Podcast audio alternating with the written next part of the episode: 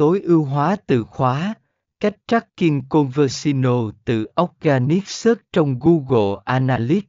Phần 14 bật theo dõi Organic Search. Trong phần cài đặt này, bạn cần đảm bảo rằng tùy chọn theo dõi tình hình tìm kiếm đã được bật.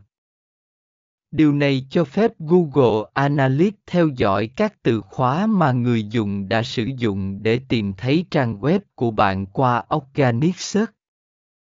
4. Theo dõi và phân tích Conversino từ Organic Search 1. Xem dữ liệu Conversino trong Google Analytics.